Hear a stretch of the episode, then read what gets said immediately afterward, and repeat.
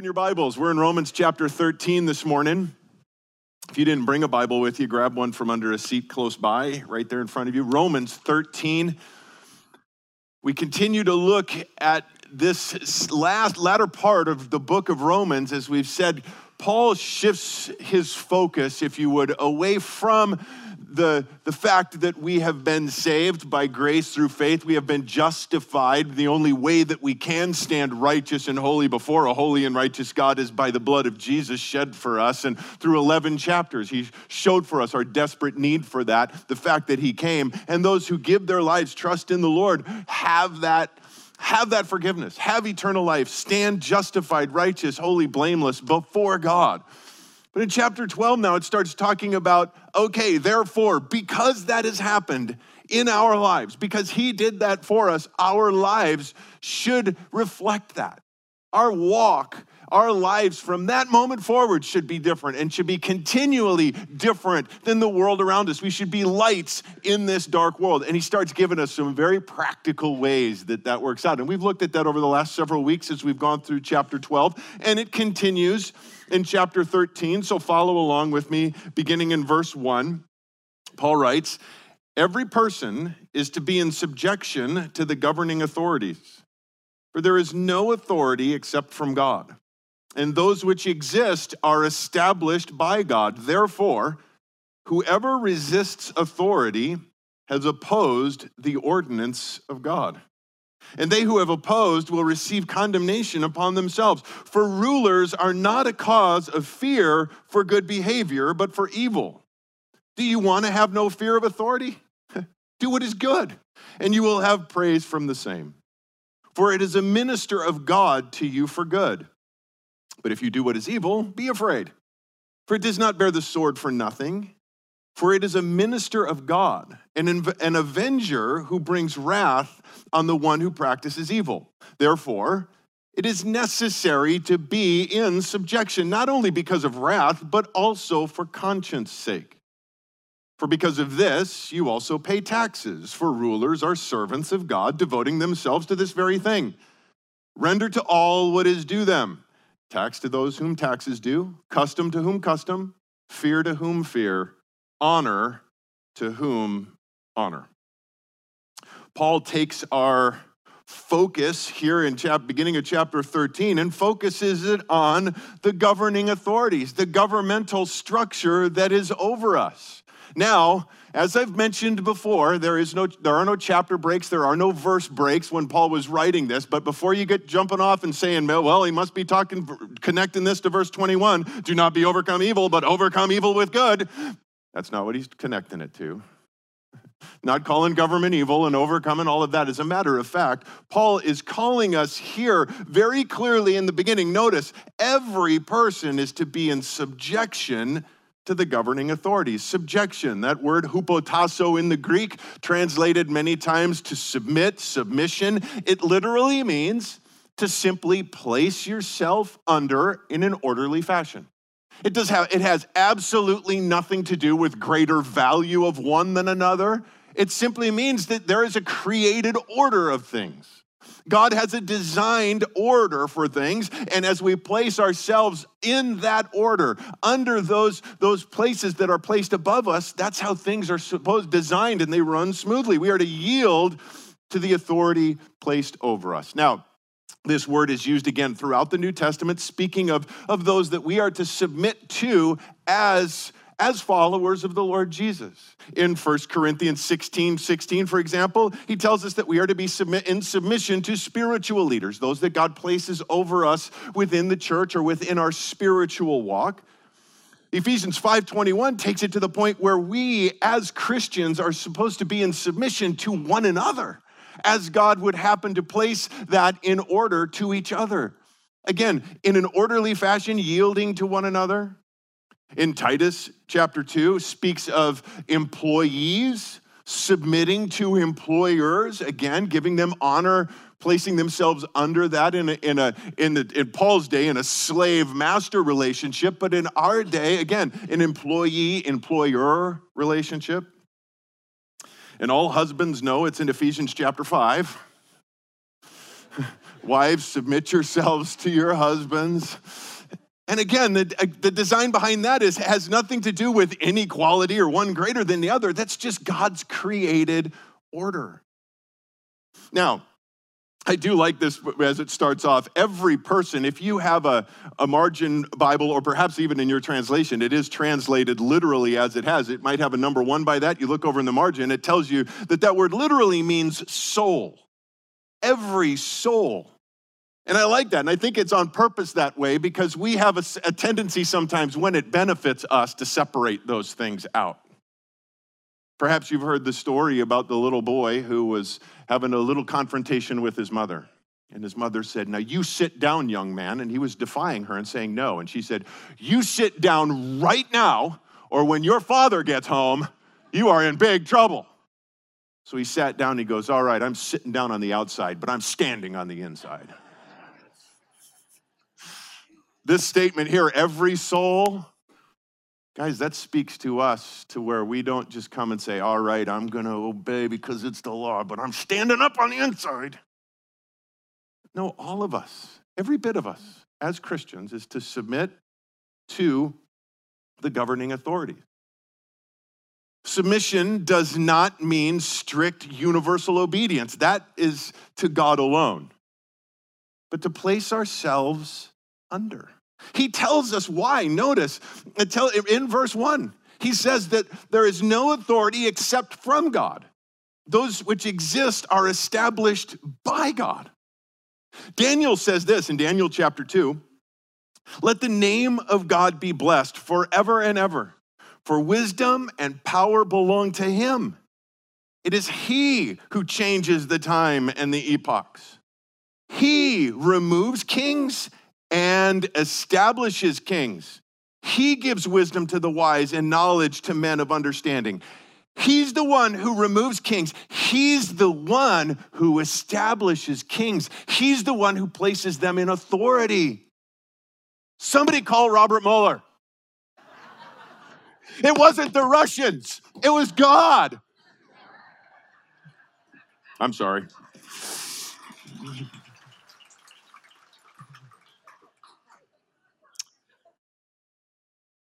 Guys, government, like every institution, is subordinate to God. Every, everything, ha, ha, understand this God is the one who is supremely in control. We are to submit to whatever government uh, places above us, with the exception of if it ever commands something that God condemns or condemns something that God commands. Other than that, guys, we are to be in subjection and submission to those placed over us in authority. If you ever come against something based on your Christian principles, you better be able to back it up with the Word of God. i have been amazed having conversations with people about how they apply the Word of God to their homeowners association or whatever it might be. It's like, wow, okay, hang on, hang on. Governing authorities, the king at the time, by the way, Emperor Nero, the Romans were ruling. Guys, things were way worse for Paul and the followers of Christ then than they were for you and I in America, that's for sure. And this goes again, by the way, here, let's just get it right out there before. Elected officials, it goes on all the way through. There's Peter. Peter says it this way Submit yourselves to the Lord's sake to every human institution whether to a king as to the one in authority, or to governors as sent by him for the punishment of evildoers and the praise of those who do right. For such is the will of God, that by doing right you may silence the ignorance of foolish men. Act as free men, and do not use your freedom as a covering for evil, but use it as a bondslave of God. Honor all people, love the brotherhood, fear God, honor the king just so that we make sure that we have all the bases covered right here, right now, guys, that means all of those placed in authority over us. That means Donald Trump. That means Nancy Pelosi. Just so I can make sure I offend everybody.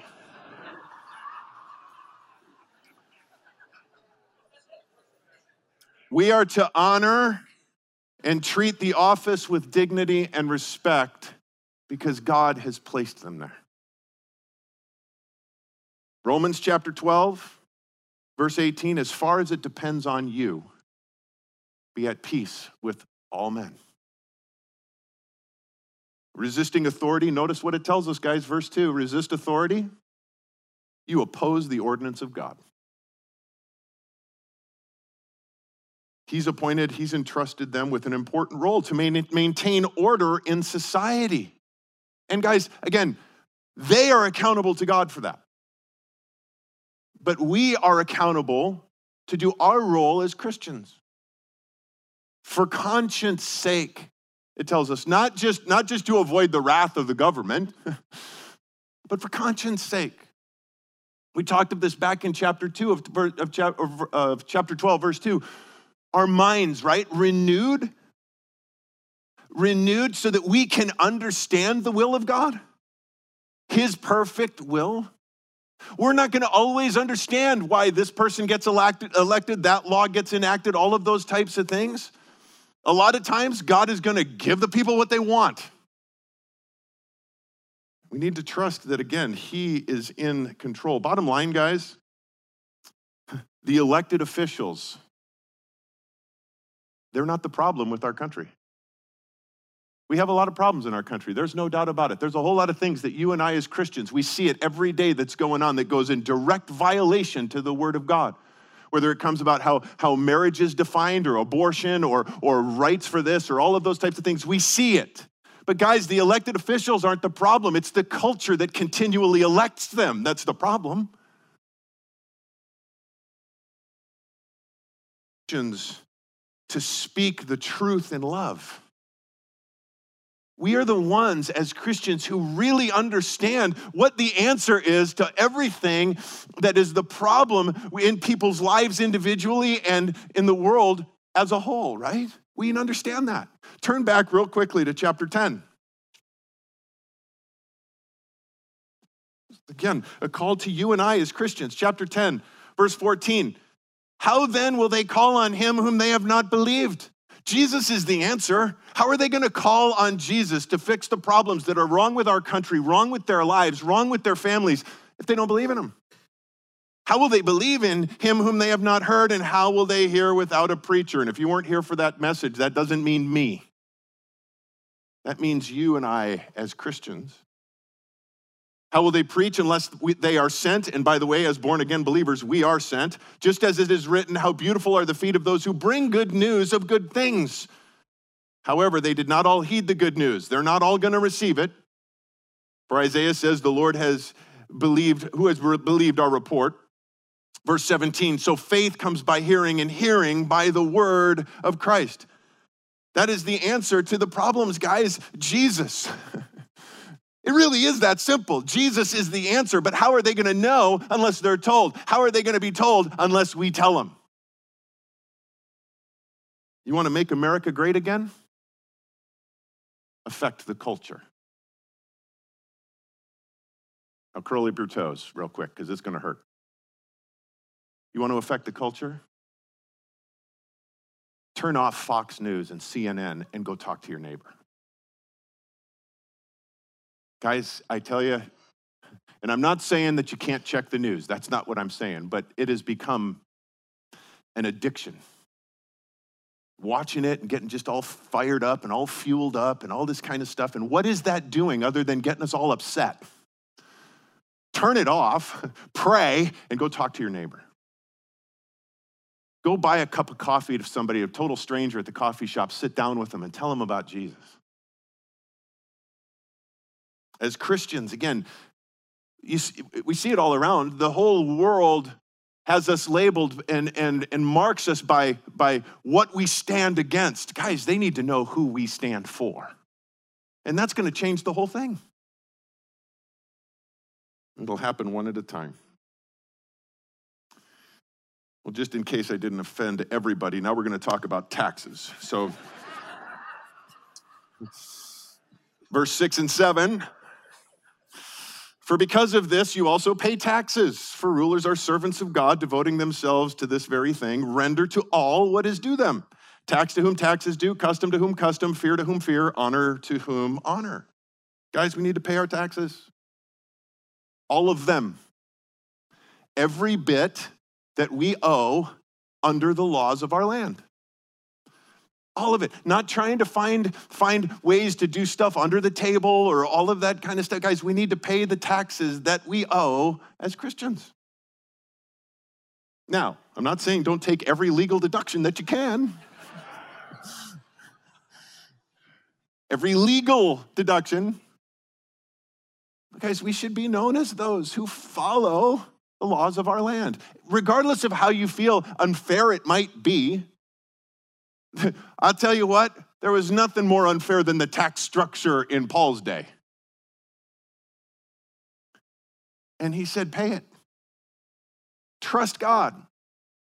You might, you might say that, well, if I don't do a certain amount of my business or different things under the table, I won't be able to get by. You don't trust the Lord enough. Trust God. Honor Him with everything, with your money, with your life, with everything, and just watch Him bless you. Render, Jesus used that same word. It means to give back to pay. He said, Render unto Caesar the things that are Caesar's, and to God the things that are God's. I mean, it's very clear. Render under the government as he's laying it out for us here. And guys, you don't need to know Greek really well to get it, right? Render, give, give them respect, give them the honor that they're due because of the office that they have, because God has placed them there, and pay your taxes. Do that. Render unto Caesar the things that are Caesar's, but render unto God the things that are God's. Genesis 1:27 tells us that you and I are created in the image of God. That means what do we give him? All of us.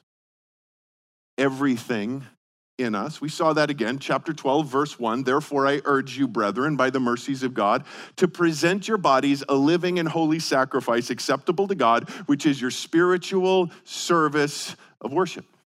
It's the only thing that makes sense in our response to our creator creating us in him his image and then as he came he suffered and died for us to redeem us out of a out of a life of sin out of a out of a eternity in hell the only thing that makes sense is for us to give him our entire lives.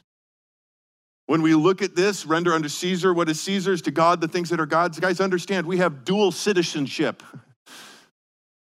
We can't neglect obligations to either one. We're citizens on earth, and praise the Lord, we're citizens in the United States of America. I don't know how often you thank God for that, but it should be every day.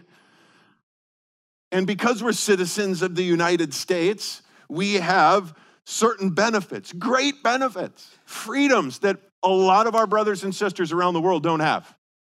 But we also have responsibilities as citizens of the United States. But Philippians chapter 3 tells us that this is not our home. Our home is in heaven. We're just passing through. Our, our primary citizenship is in heaven, guys, where the benefits are far greater, far greater. But it also means that we have enormous responsibilities as ambassadors here. No question again where our greatest loyalty lies. Peter and the apostles were brought before the, the rulers of that time, and they said, We told you no longer to speak in this name of Jesus. Knock it off right now. And they said, We must obey God rather than men. Again, if the government comes to a point where they condemn something that God commands or commands something that God condemns, our loyalty always, always, always is to the Lord. And no matter what that cost, Paul and most of the disciples were executed because they refused to render unto Caesar that which is God's. And praise the Lord. Again, we live in America, and that's not a problem today. And um, I don't foresee it in the near future, but it could happen. It could happen. And again, we need to understand our primary, again, loyalty completely to the Lord. Well, let's continue moving here. And I'll take a deep breath and verse 8. Owe nothing to anyone except to love one another, for he who loves his neighbor has fulfilled the law. For this, you shall not commit adultery, you shall not murder, you shall not steal, you shall not covet. And if there is any other commandment, it is summed up in this saying, You shall love your neighbor as yourself. Love does no wrong to a neighbor, therefore, love is the fulfillment of the law. Now, some have taken this, this little section here to say that we should not owe anything to anyone when it comes to financially speaking that the Bible prohibits debt and that type of thing. That's not what that's not what's being said here. Matter of fact, the Old Testament has several examples of where um, there was laws given governing how much and how borrowing and lending should take place. That's not that's not the issue. It is important to understand as Christians, however, that our goal should be to be completely out of debt, not to owe anything to anyone. But the realistic part of that is we, we probably will need to borrow money at some point to buy a home, to buy a car. But our goal should be to pay that off as soon as possible. We, as a church, had to borrow money. We shared that a few, few months ago. We talked about that a little bit. Had to borrow money to buy this facility. Why? because it gets really hot in July. And we'd rather be inside than outside. We could rent, we could have continued renting as we were, but again, we're still paying and, and we wouldn't have the freedoms that we have now owning this. And our, our heart, our desire is to pay off that debt as soon as possible because the Bible speaks of that. The borrower is slave to the lender. We need discipline, we need to be wise with debt. Our goal again should be to pay it off. And we, we're going to be having, again, just in the next few weeks, we're going to be talking about it and starting up another financial peace class. If you have never been through financial peace, I would encourage you to sign up and be a part of that. It gives biblical principles about debt and money and how to manage that and honor God with all of it. Um, and it gives very practical tools on how to get out of debt, stay out of debt, that type of thing. So I encourage you to be watching for that. We need to be, again, just like with taxes, we need to be, as Christians, we should be people of honor, paying back our obligations and, again, paying them off as quickly as we can. But the focus here in these three verses is love. The, the word agape love, five times it's mentioned in three verses. We should do our best to pay off every other debt that we have, give everything that we had. Taxes, taxes are due April 15th. We all know that. Actually, this year it's April 17th. You got an extra couple of days. Just checking free information for you. That's that's that's tax day. Love day. February 14th? No. Every day is love day. That is a debt that we should continually owe, that we should continually pay, that we should continually be looking to love, to pour out our love on one another. Notice it tells us love one another. That means those that we have in co- things in common with.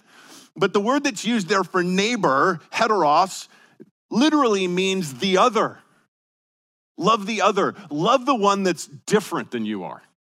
It's easy to love those that are similar to us or close to us, and it's really easy to love those that are exactly like us. But it's difficult to love those that are very other than we are. And I look to the example of the one who is ultimately other than you and I. You know that's what holy means? The word holy means absolutely other and the Holy One demonstrated his love for us, for the completely others, by dying for us, by giving up all of his rights to lay his life down for us. And that's why Paul tells us that love can't commit adultery or murder or steal or covet, because those things go in direct violation to love. Love is others focused. All of those things are me focused. And it's not external compliance that proves love. No, love again, heart thing. dealing dealing in the heart, dealing right here at the at the center. And again, not not our heart. It's his heart in us. It's submitting to his perfect love and allowing him to love through us.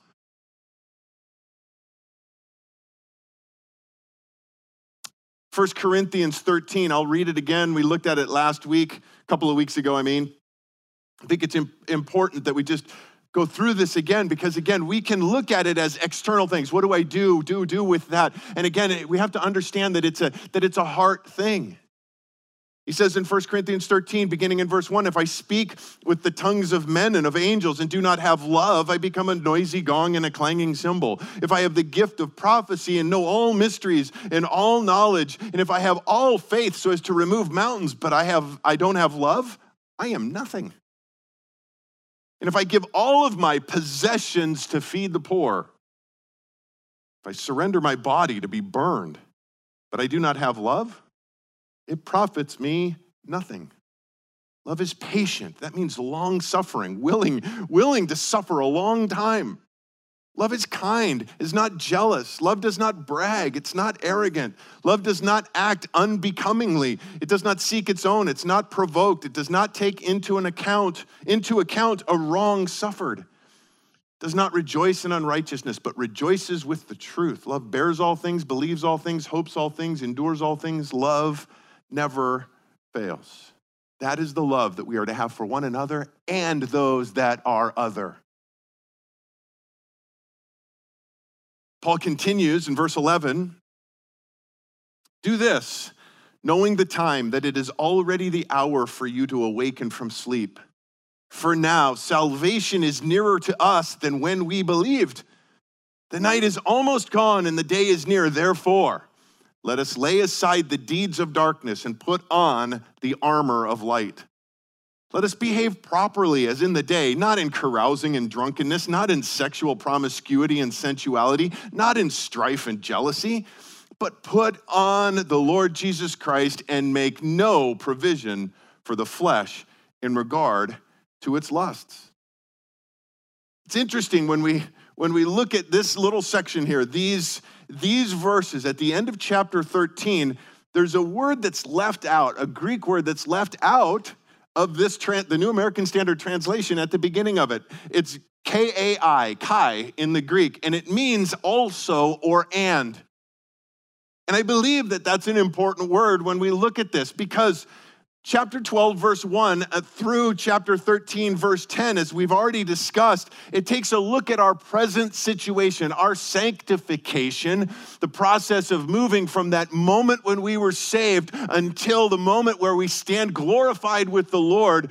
We, we, we look at sanctification with an eye to the past, when we were saved, when we were justified but here, now beginning in verse 11 through 14, we look at our present sanctification, our process now with an eye to the future. What is to come ahead, our glorification. And notice he says it's nearer than when we first believed. Doesn't mean we're closer to being saved. No, justification, a moment in time justified, standing righteous and holy before God, clothed in his righteousness. That garment never comes off for a born again believer. But what he's talking about again, as we looked in Romans 8 when we were in there, that glorification that lies ahead for every believer, eternity with, with the Lord in heaven. Looking forward to that. And when we look at this and breaking this down, knowing it says do this, so notice it should be also do this, knowing the time, knowing, as we've studied, you Bible students, the word that is used for knowing most of the time in the New Testament is the Greek word gnosko.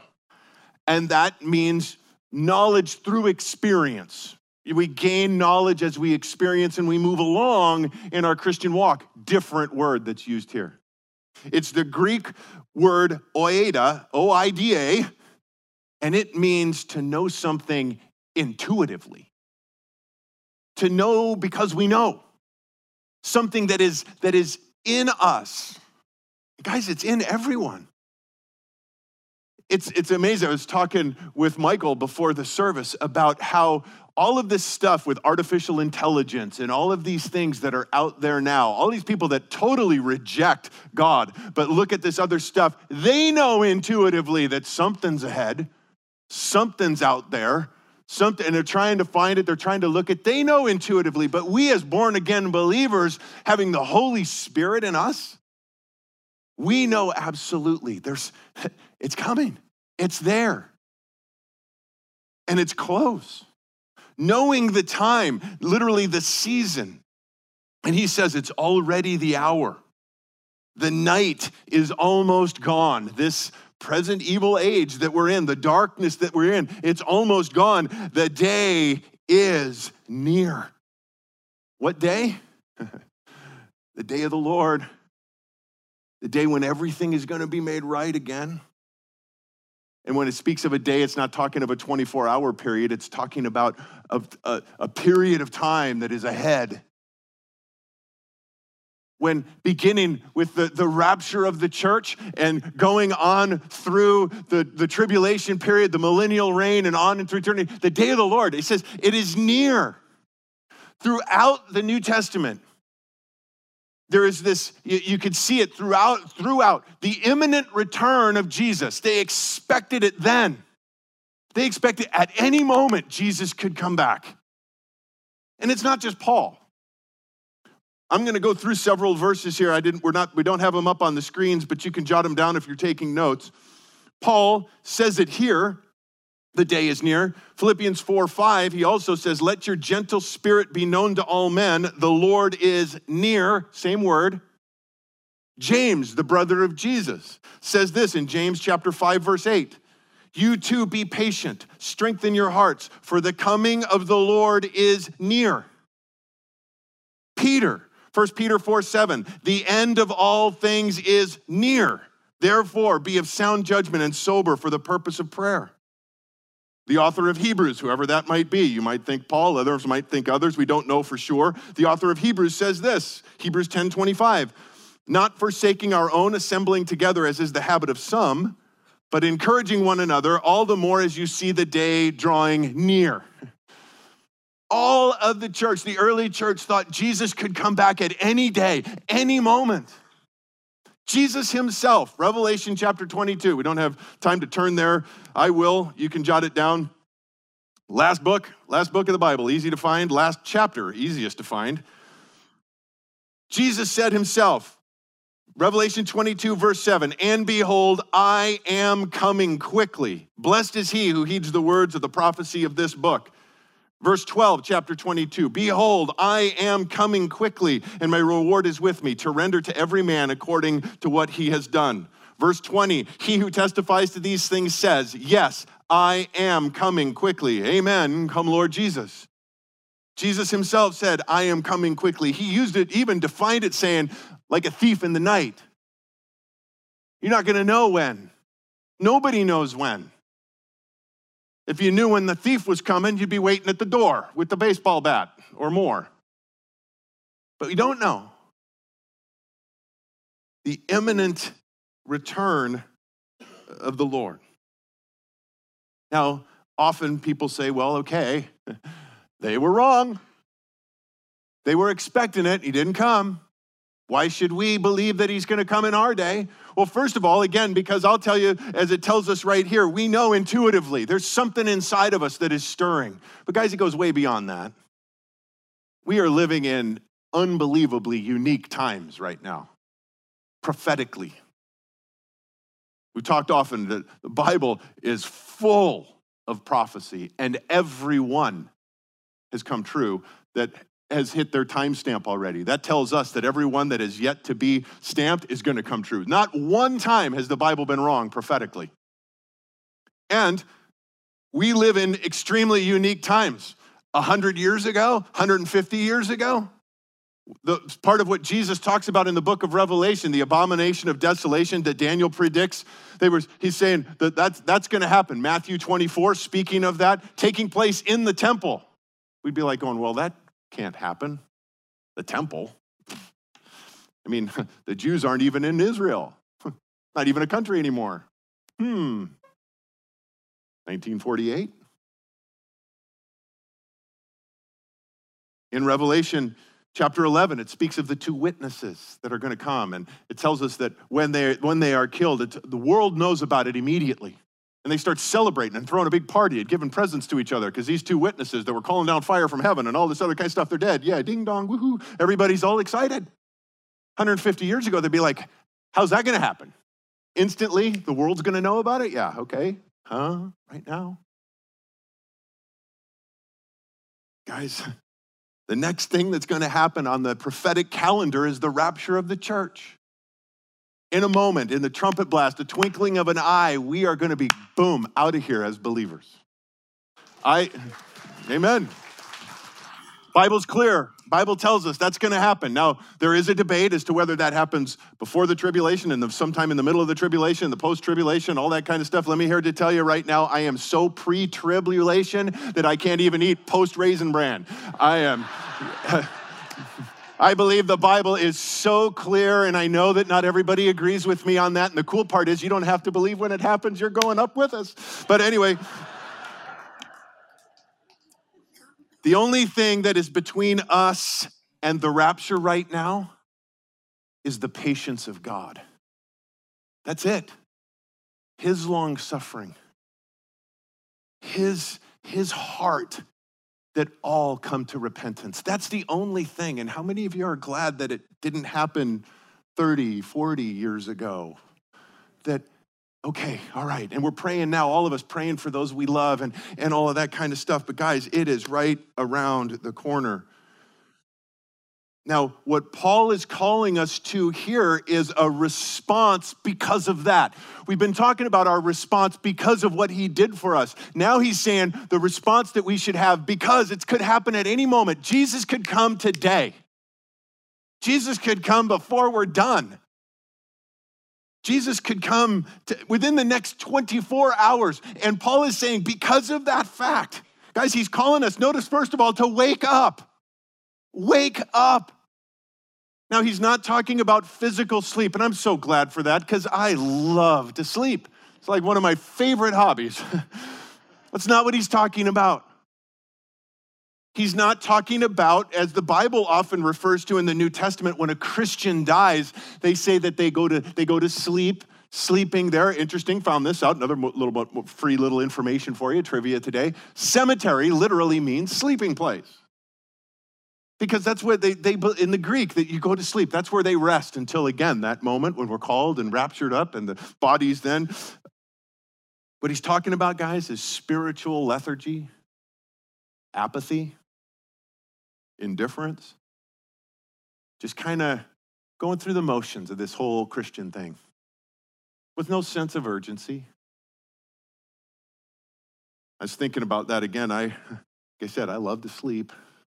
And one of the things that doesn't help that in my life is a snooze alarm. Because I just reach over and boop, 10 more minutes. And Paul is saying, wake up. Don't hit the snooze alarm today, guys. How different would it be when the, the alarm goes off next to your bed and you have the option of hitting the snooze alarm, or the fire alarm is going off in your house that wakes you up? You gonna go back to sleep for 10 minutes? No, there's a sense of urgency. The house is on fire. Guys, the house is on fire. Wake up. We all need to have this passion stirred up within us. He could come back at any moment. And he tells us because of that, we should lay aside, we should put off the deeds of darkness carousing, drunkenness, partying, sexual immorality, strife, and jealousy, with, with James tells us is just pride. Putting all of that off, putting it aside, taking that off, none of that belongs in the life of a believer. Why? Because he could come back in any minute. What do you want to be doing when the trumpet blasts?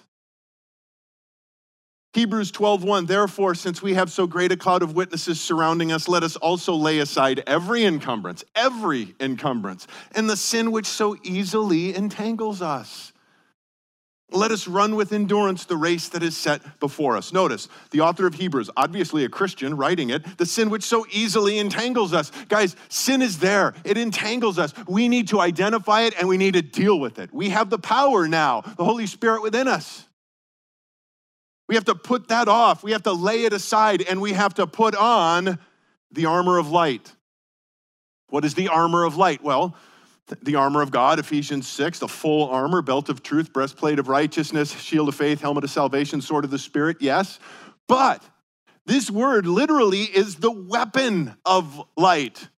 Different word used there than full armor, weapon. The same word that's used in 1 Corinthians 10:4 that says the weapons of our warfare are not of flesh, but divinely powerful for the destruction of fortresses. the weapon of light. We are to put on the weapon of light. We are to put on the Lord Jesus, who is the light of the world. By the way, what a beautiful picture, what a beautiful illustration, because when light comes against darkness, light wins every time. Every time. If you're in a dark room and the room next to you is, is brightly lit up and you open the door, does the darkness in your room go flood the other room? No, the light floods in light wins every time. 1 John 1 This is the message we have heard from him and announced to you that God is light, and in him there is no darkness at all. We say that we have fellowship with him, yet walk in the darkness, we lie and do not practice the truth. But if we walk in the light as he himself is in the light, we have fellowship with one another, and the blood of Jesus, his son, cleanses us from all sin. Again, filled with the Lord, filled with the Holy Spirit, His character manifested in all that we say and do. He is the light, filled with the Lord. Getting rid of all of these other things that, that just entangle us and, and get us get us just all messed up. Make no provision for the flesh. None. No provision whatsoever. Galatians 5:19 tells us what the deeds of the flesh are. They said they're evident: immorality, impurity, sensuality, idolatry, sorcery, enmity, strife, jealousy, outbursts of anger, disputes, dissensions, factions, envying, drunkenness, carousing, and these things like them. The deeds of the flesh make no provision. I read this morning in my, my devotional time something that I felt that kind of goes in here because we could go through that list and say, okay, don't struggle there, don't struggle there, don't struggle there. Don't, I'm good. So I have some conviction for you that didn't get last night. So the victorious believer will become aware of many forms of self which must yet be dealt with. We shall discover in our service for Christ self confidence and self esteem. In the slightest suffering, self saving and self pity in the least misunderstanding, self defense and self vindication. In our station in life, self seeking and self centeredness. In our daily routine, self pleasing and self choosing. In our relationships, self assertiveness and self respect. In our education, self boasting and self expression. In our desires, self indulgence and self satisfaction. In our success, self admiration and self congratulation. In our failures, self excusing and self justification in our spiritual attainments, self righteousness and self complacency, in our public ministry, self reflection and self glory. Finally, in our life as a whole, we will discover self love and selfishness. The flesh is an I specialist. These are but a few of the multiple forms of the flesh to be discovered and taken to the cross. We are to make no provision for the flesh. That word provision means forethought to be thinking ahead. We are to deal with it with a plan of action, to be proactive. If there's areas that you struggle with in your life, have a plan. Deal with it before you get to it. Plan ahead for that. You should, every one of us, every one of us as born again believers should have at least one, if not multiple, accountability people in our lives. Married, married people, husbands, wives, you're holding each other accountable, but outside of that sphere as well, meeting with regularly, lifting each other up, encouraging each other, but holding one another accountable. If you struggle in an area, share that with them, have them hold you accountable. That is one of the best ways to be planning and pro- proactive in that. I had this one quote, one more quote here to pass along. It said, Make sin inconvenient because the flesh is impulsive. Plan ahead, make it inconvenient to fall into that same thing. Why? Guys, because Jesus could come back at any moment. He could come back at any moment. Are you ready? Are you ready for Jesus to come back today? What if you knew that he was going to be coming back in the next 24 hours? We knew for sure that at 6 p.m. tomorrow, Jesus is coming back, would it change the way you lived the next day and a half? Would you go golfing tomorrow? Okay, I'm not saying don't go golfing. But if you miss the putt, would you say something different? would you would you share Would you share Jesus with the guy or gal that you're golfing with that you know is not saved? For those young folks in here, would you play video games tomorrow? I'm not saying don't play video games, but would you play video games all day? Or would you give the Lord some time, spending some time in prayer and reading your Bible? Would you go grocery shopping? Not saying don't go grocery shopping, got to eat. By the way, I am not predicting tomorrow at six. Don't go out and say, well, Pastor Brett said we're selling everything. No, I'm not saying that. Not saying don't go, go, don't go grocery shopping, but it would it change the way that you interact with the, the checkout clerk who you saw the person in front of you treat like trash? Would you tell him that Jesus loves him? Would you share the gospel with them? Guys, this is what Paul is telling us, and what I'm I'm challenged by again in my own life, and I share this with you today, is he could come back at any moment. What do you want to be doing when he comes back? Do, do, you want to be, wouldn't it be awesome to be telling somebody about Jesus? They pray and accept the Lord, and bam, you go up together? How cool would that be? There's so many things that, that distract us and get our attention away. I know, I know there's been a lot of tough stuff today. Believe me, it's, it's, it's, hard to, it's hard to bring it. I know it's hard to hear it. I've been hearing it all week. But what are we going to do with it? Is it going to, is it going to change the way that we live our lives? Because of what he did and because of what's ahead, because he could come back at any moment. If you're here today and you've never accepted Jesus as your Lord and Savior, let me tell you right here, right now, because I love you, you are not ready. Because all roads don't lead to heaven. There's only one road that does. It's a narrow road, and the Bible tells us that few find it. But there is a way. His name is Jesus. He said, I'm the way, the truth, and the life. No one comes to the Father except through me, Jesus said. You need to trust in his completed work on the cross for you because you're a sinner, just like the rest of us. And your sin has separated you from your Creator. And because of that, if you don't repent, if you don't turn to Jesus, you will spend eternity in hell facing the wrath of God forever. But today, right here, right now, you can give your life to Jesus. You can trust in Him. And instead of that fate, you can spend eternity in heaven surrounded by the love of God forever.